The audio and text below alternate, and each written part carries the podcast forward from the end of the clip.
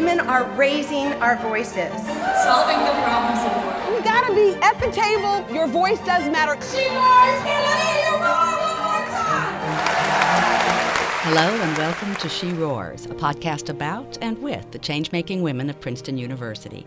My name is Margaret Koval. I'm a graduate alumna from 1983, and I'm talking today with Patricia Falcone, class of 74. Pat was one of the very first women to get an engineering degree from Princeton. She's now Deputy Director of Science and Technology for the Lawrence Livermore National Laboratory near Berkeley, California. And if you're unfamiliar with Livermore, it's one of the nation's very top research facilities. Uh, critically, it's dedicated to ensuring the nuclear deterrent is both safe and reliable. And it has a much broader mission, too, and I'm sure Pat will tell us more about that as we go on. Uh, Pat has also served as a top White House policy advisor. She worked for six years in the Office of Science and Technology Policy. She was associate director for three of those years. And Pat, uh, with that incredible resume behind you, what insights can you give us as to why women shy away or, or, or, or, or why they don't have as many opportunities as men in science and technology? Well, the literature on this, I think you can bend into three areas. You know, one is about education and preparation, uh, one is about image, and uh, one is about barriers, explicit barriers and implicit barriers. I think um, there are issues in, in all three of those areas. Uh, with respect to education, at least historically, um, you know, many women uh, and many uh, very um, you know, academically inclined women have uh, given up on taking math, and you need a lot of mathematics uh, to be able to do these fields. So if you uh, don't uh, do the training, uh, then you know it's difficult to advance. So we have to encourage uh, everyone. and you know, there's lots of efforts to do computer science earlier, but I mean, I think it's also cultural. We don't let people get away with not um, knowing how to read. We shouldn't let even educated people get away with, you know, not taking math, a lot of math, uh, even if you're not going to be a scientist. Uh, with respect to image, um, you know, that's complex culturally. I, we're seeing more women on TV shows and in books, and it, it does help. I at Princeton, it's such a great honor that the first undergraduate uh, to get a Nobel Prize is uh, Frances Arnold, and so I just think that's so exciting. I had the privilege of meeting her when I was at the White House, and she was awarded the uh, National Medal of um, Technology and Innovation. I and got to meet her and her family, and I was found her so inspiring. And so, you know, I think image, uh, we just need to hold up uh, these great people and uh, then barriers, you know, we've worked a lot, I think, on, well, letting women be hired if their husband uh, is also a professor. You know, there's a lot of rules that existed, you know, even before my time back in the 50s, but, you know, there have been barriers. And, uh, you know, a lot of attention now on implicit um, bias. Uh, about just how we run processes uh, to make them fair. You also, uh, I think, had a pretty good experience here at, at, Princeton as an undergraduate, and some people that were helpful to you. I wonder if you can talk mm-hmm. about the importance of mentorship. Well, I think um, you know being here in those very early days uh, was uh, weird in lots of ways, uh, but on the other hand, um, you know now looking back, I think we all feel proud. But yes, I uh, uh, came to Princeton from Texas, and I was encouraged to apply by an alum uh, who just um, had been opposed to coeducation. He did a lot of recruiting in South Texas and had for many years, and I've heard some other women on um, talk about this too the importance of alumni. Uh, recruiting and seeking people out, but he was another one that thought, um, well, he was very post coeducation, but if we had to have women at Princeton, he wanted some Texas women there. so he went uh, that year and you know, reached out to me. He talked to the guidance counselors at my school, so I didn't know anything about Princeton and uh, would never have applied if he hadn't continued to sort of harangue me. I remember filling out the application on my birthday, which is December 28th, and it was due the 1st of January. And I mean, I really was doing it because he just kept calling. Um, That's funny. That's really amazing. I think you know, the alumni make a big difference, mm-hmm. or people like Ted McAllister, class of 52. That was your recruiter? Uh huh. And Nice uh, then when I. I came to uh, Princeton, um, you know, the engineering school, well, it just was odd. But I will say that once folks reached out and encouraged me to reach out to faculty members, and, and the very first faculty advisor I had in the chemical engineering department said I needed to change my attitude and realize that the professors were here working for me, um, and that I you know should be reaching out more. And I thought that was a pretty amazing thing for this senior person to say, well, Yeah. you know, the faculty works for you. But I was uh, greatly um, privileged to have someone say that the person I should go talk to about engineering was uh, Professor Irvin, Irvin Glassman. And I did uh, call, cold call him and uh, went to talk to him. I was really interested in chemistry, but at that point I wasn't so sure about doing um, chemical engineering. Uh, he was a chemical engineer, is a chemical engineer, and um, in and uh, led a large effort in combustion inside the then called the Aerospace Mechanical Sciences Department. And I said, well, gosh, you know, but the engineering curriculum looks like you don't get to take any other classes, and everybody else is taking all these really interesting classes. And he said to me, well, go away and think about what you want to take and come back and talk to me about that. And so it was really a great freeing thing. And um, I came back and you know, and I transferred over to the, uh, or, you know, changed my intent. I hadn't declared, of course, quite yet. I was in, and um, I took English classes, one every semester, which was one of the things that I didn't want to miss out on. And, and then as I got into the department, um, I had him as a professor, I had him as a research supervisor, but then there were other faculty in the department who just were terrific. And so, you know, there are many weird stories, but um, the nurturing and uh, commitment to teaching and education that I found among the faculty in that department were pretty amazing. I want to come back to one weird story that you told in a second, but I, I, I, I'm inclined to ask: Have you? There were no women engineering faculty members at that time. No, it's really funny. I never heard a woman um, talk, give a technical talk until I was in graduate school. Oh my!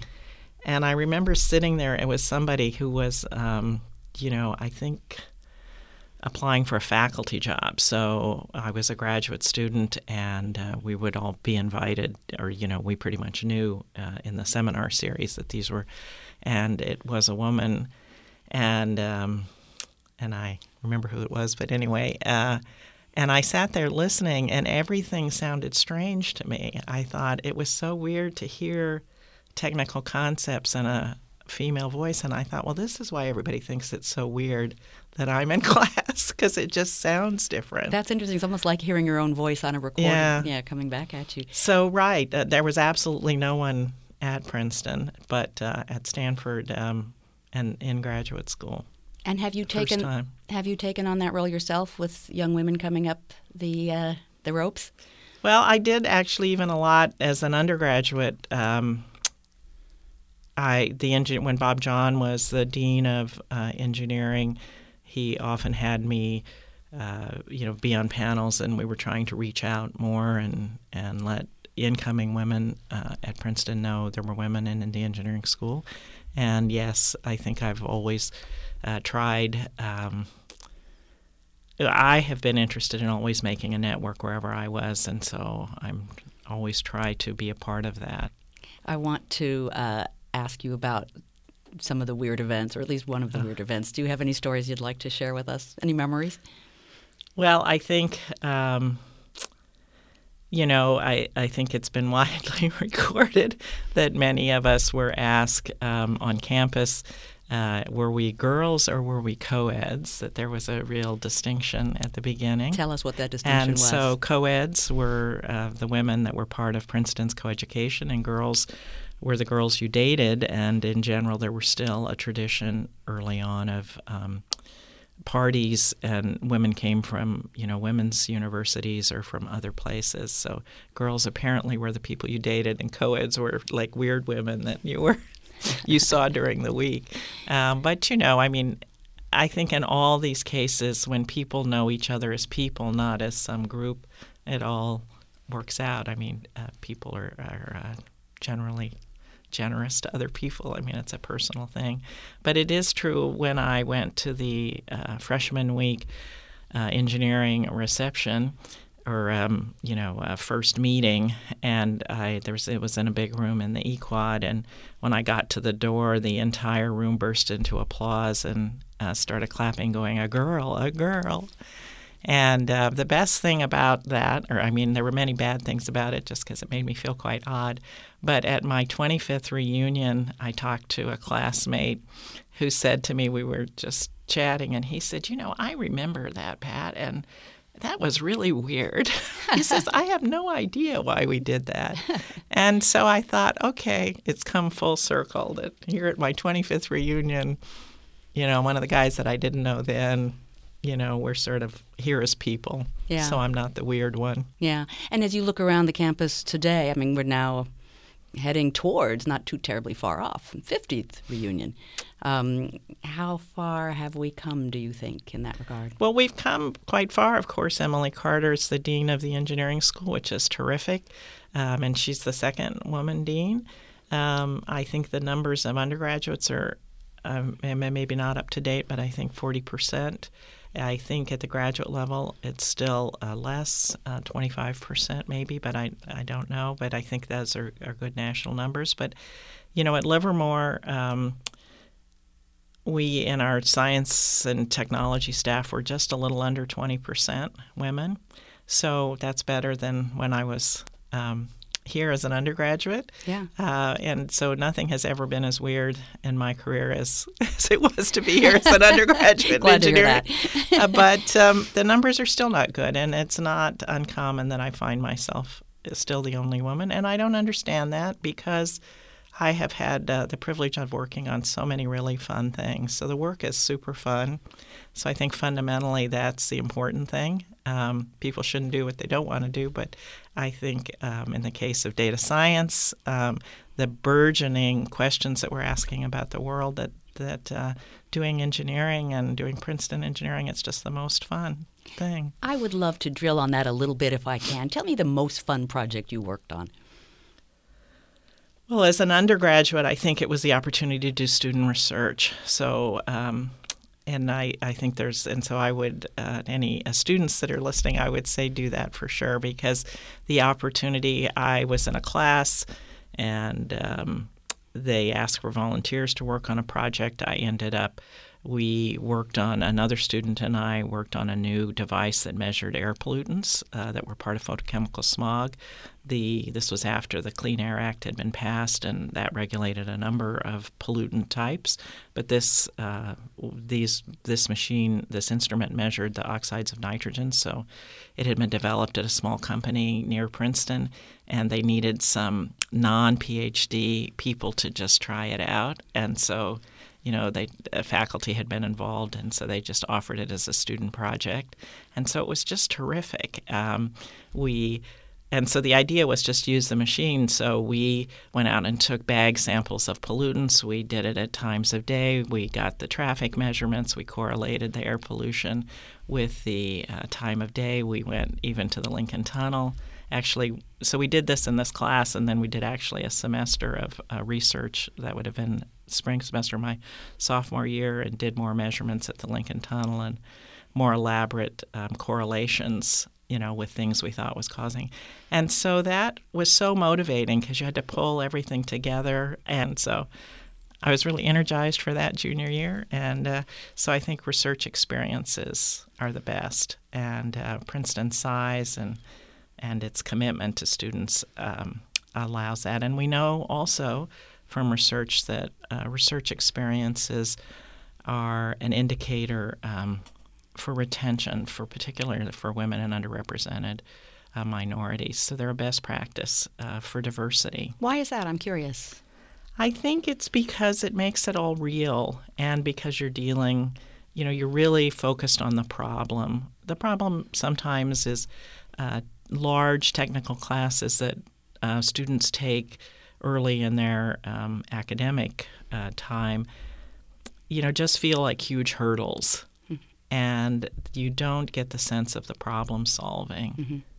And so I think if you're attracted to problem solving, which is what is really about engineering. That's what people told me engineering was, and I still believe it to be true. It's kind of if you like math and science, but you actually want to do something with it, then being an engineer is great. And so a research problem really allows you to get to that of Yeah. how do I, and also I think it's the multidimensionality is interesting. Is how do you take all, you know, knowing something about all these things and answering an important question? And I think that's what I still find fun about my job. You've said to me previously that scientists and engineers may not always be as articulate as, as desirable in the policy arena. I wonder if you could expand on that because I, I, I mm-hmm. not to boost Princeton too much, but I do think that having that English class that you mm-hmm. talked about does help communicate science as well as do science. And I'm, I'm again, I'm curious what your thoughts might be.